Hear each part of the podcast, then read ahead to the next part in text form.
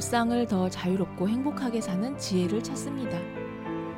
청취자와 함께 만드는 심리 상담 방송 참나원 시작합니다. 안녕하세요. 심리 상담 방송 참나원 시즌 8 제 45화 진행하고 있습니다. 오늘 이제 마지막 일곱 번째 사연인데요. 이 일곱 번째 사연은 어 이제 제가 이렇게 뽑은 것이 아니라 저희 참나원 메일로 이렇게 왔던 상담 사연입니다. 원래 이제 원래 지난주에 이제 소개하려 했어야 되는데 제가 깜빡 잊고 이번 주에 이제 늦게 좀 소개하게 되는데요. 음, 물론 제가 이제 이 답신을 보낸 것이기도 하지만 따로 이 방송에서 다뤄보도록 하겠습니다. 어, 제목은 이제 제가 붙여봤는데 가족과 단절되었어요. 이런 사연입니다. 한번 보겠습니다. 안녕하세요. 평소 참나온을 애청하다가 이렇게 사연 보내봅니다. 저는 어릴 때 아버지가 돌아가시고 홀어머니 밑에서 일남 삼녀 중 막내로 자랐습니다. 대학교 때 어머니마저 돌아가시고 저희는 남, 저희 남매의 실질적인 가장은 큰언니였습니다. 큰언니와 오빠 저 이렇게 셋이 살았었고 둘째 언니는 지방에서 살고 있었으며 나중에 오빠는 독립하여 큰언니와 저 이렇게 몇 년 전까지 살았습니다. 하지만 약 3년 전 큰언니와 감정이 상하여 말을 안 하게 되었고 저는 독립하여 회사 근처에서 자취를 하고 있습니다. 그 후 저는 가족 단톡방에도 나왔고 가족 명절 및 행사에는 큰언니 집에서 모이지만 저는 참석 안 하고 있습니다. 큰언니와는 독립 후 연락은 일체하지 않고 1년에 한두 번 오빠하고만 연락하고 있습니다. 저희 가족은 큰언니와 큰언니 중심으로 돌아가는 집이므로 저와 저만 구성원에서 나온 상태이죠.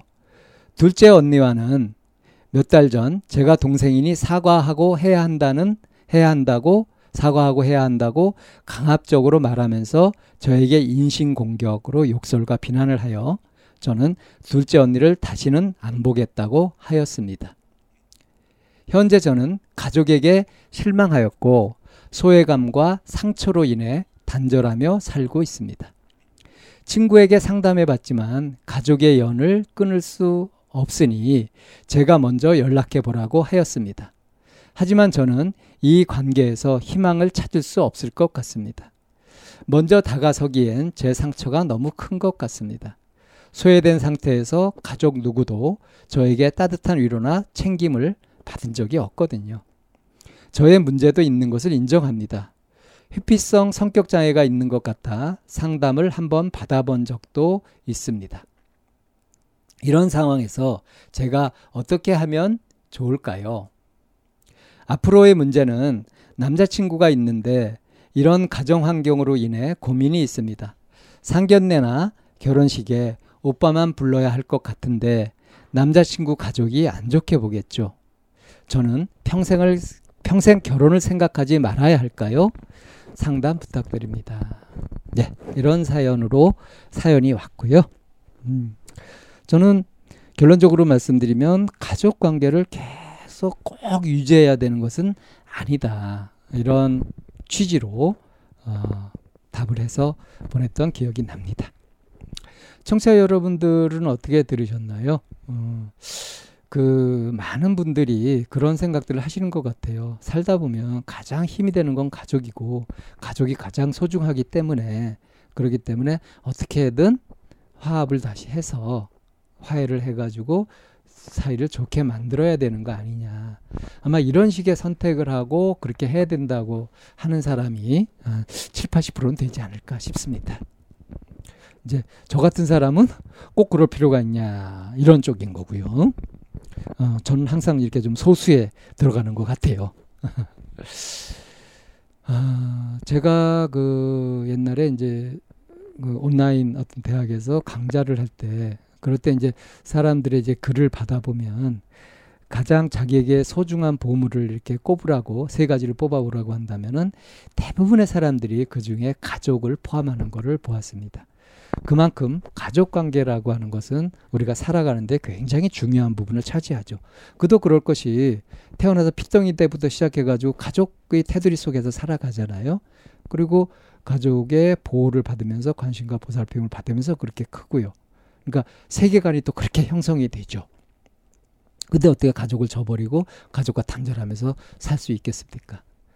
가족과 단절되는 것은 나중에 자기가 가정을 이루고 나서죠. 근데 그렇다고 해서 완전히 단절되는 것도 아니잖아요. 계속 이어서 관계를 유지하면서 살아가지 않습니까? 사람은 밥만 먹고 살 수 없다 이런 얘기를 하죠.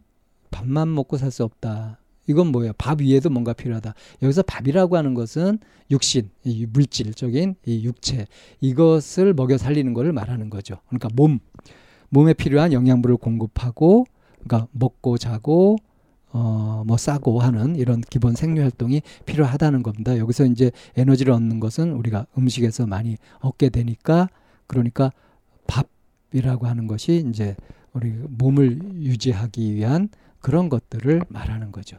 근데 그것만 가지고 살 수 없다 하는 거는 물질적인 육체적인 이런 것들만 가지고서 인간으로 온전하게 살기는 힘든 거다 이런 얘기고요. 그럼 또 필요한 건 뭡니까? 몸뿐만 아니라 우리 정신도 갖고 있잖아요. 뭔가 마음도 갖고 있잖아요. 그러니까 이게 마음을 채워갈 기본 영양소 같은 것들이 필요하다 이겁니다. 이것이 뭐냐면 사람 사이에 서로 주고받게 되는 어떤 자극들인 거거든요. 이건 이제 인정 자극, 뭐 스트로크라고 이렇게 얘기를 해요. 이게 필요합니다. 이걸 가장 많이 주고받는 것이 이제 아주 긴밀한 관계에서 주로 가족 관계에서 많이 이걸 주고받게 되죠. 근데 특히 이 사연자는 지금 음 아버지는 일찍 돌아가셨고요. 어머니가 이렇게 사시다가 대학 다닐 때 그럴 때 엄마도 돌아가셨어요.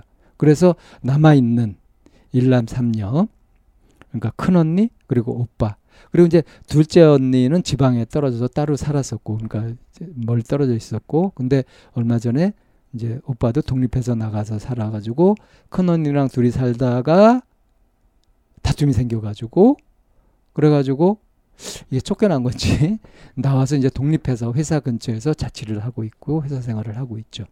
그러니까 독립 생활을 이렇게 하고 있는 거예요. 그리고 그렇게 나온 이후로 큰 언니와는 아예 연락이 없고 오빠와 1년에 한두 번 정도 연락을 하는데 이제 둘째 언니가 연락을 해가지고 네가 사과하고 들어가라 언니한테 용서를 빌어라 하는 식으로 그렇게 얘기를 했단 말이에요. 막 그런데 그 얘기를 하는데 곱게 한 것이 아니라 인신공격, 인신공격이라고 느낀 거죠. 막 욕설을 하고 비난을 하고 이렇게 했다는 거죠. 이걸 보면 큰 언니 그리고 둘째 언니가 이제 같은 진영이고 오빠가 좀 중립인지 모르겠습니다. 그리고 이제 이 사연자가 떨어져 있는 거죠. 근데 이, 이 가족 관계에서 이 사남매 중에 이 큰언니가 중심이 되어가지고 큰언니가 가장 큰 권력을 갖고 있는 그런 역동을 갖고 있습니다.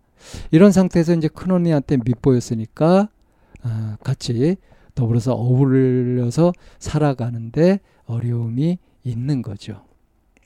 자, 어떻게 해야 될까요?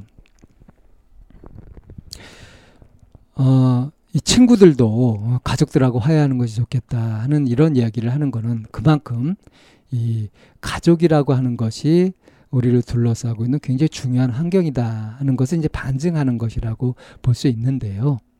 한편으로 이런 말이 있습니다. 자식을 좀 이게 제대로 키우고 싶으면 일찌감치 멀리 보내라 이런 얘기도 있어요. 이건 무슨 얘기예요? 왜 온실 속의 화초가 생명력이 약하잖아요. 그런 것처럼 아주 극진한 보호나 보살핌 속에서 크게 되면은 그러면 뭔가 부족함이 없어서 결단력 같은 거 어떤 강인한 생명력 역경 대처 능력 뭐 이런 것들이 좀 떨어질 우려도 있고요. 좀 겹입, 겹입을 느끼고 이렇게 해 봐야 자발적인 의지가 강하게 일어날 수도 있는 것 아니겠습니까? 이렇게 보자면 일부러라도 좀 독립된 환경 속에서 고립되어서 살아볼 필요도 있다. 어, 인생의 훈련이라고 할까요? 자기가 정신적으로 내면적으로 강해지는데 그런 것들이 필요할 수도 있다. 이렇게 생각해 볼 수 있는 거죠. 물론 그것이 관계를 끊어야 된다 이런 얘기는 아닙니다. 꼭 누가 누구에게 의지하거나 보호와 살핌 속에서 살아가는 이런 보호받는 그런 입장에서 벗어나서 자기 스스로 자기 삶을 꾸려갈 수 있는 자립하는 그런 쪽의 훈련도 필요하다 이런 거죠. 지금 먼저 다가서기에는 상처가 너무 큰 것 같다. 언니와 싸우면서 야단을 맞고 이렇게 했던 거. 자, 이런 부분에서는 이 사연자가 좀 더 성숙할 필요가 있을 것 같고요. 그렇지 않아도 회피성 성격 장애로 상담을 받아본 것도 있다고 했잖아요. 그런 경험도 있다고 했잖아요.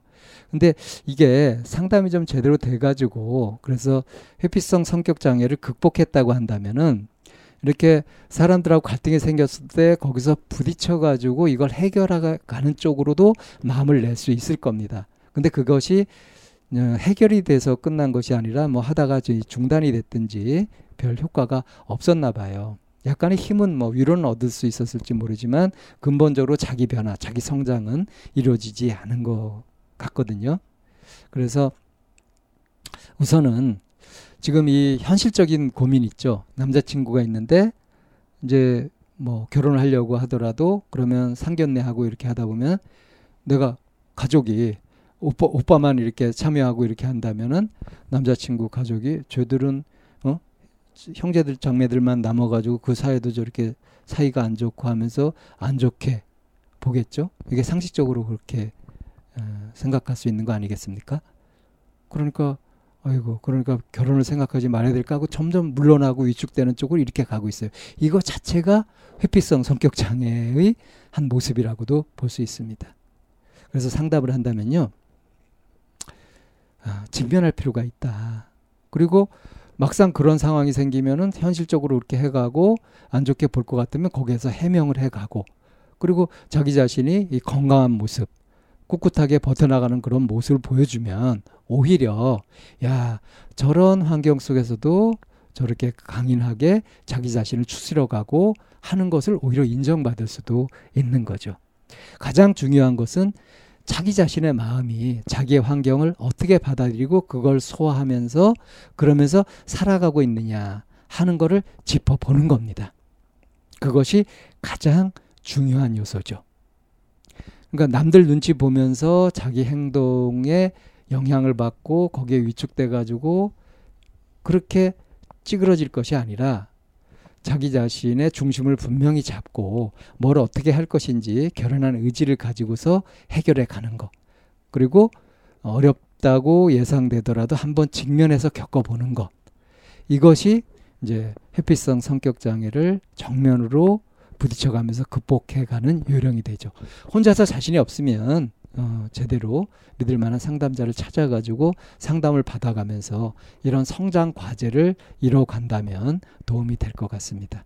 그러니까 소극적으로 닥친 일만 해결하려고 할 것이 아니라 좀 길게 보고 자기 자신의 성격, 행동 방식 이런 것들을 재점검하고 성장시켜가는 쪽으로 지금 저희 이제 참나원을 계속 애청하고 계시다고 하니까 계속 이런 팁을 얻으실 수 있을 거고요.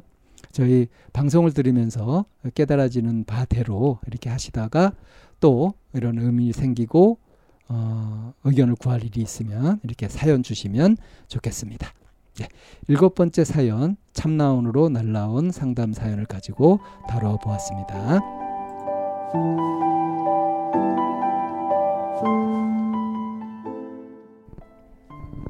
참나원은 쌍방통행을 지향합니다. 청취자 여러분의 참여로 힘을 얻습니다. 팬딩으로 들어오시면 참나원을 후원하시거나 참여하실 수 있습니다. 방송 상담을 원하시는 분은 chamna-one 골뱅이 다음 점 넷으로 사연을 주시거나 02-763-3478로 전화를 주시면 됩니다. 참나원의 문은 늘 열려 있습니다.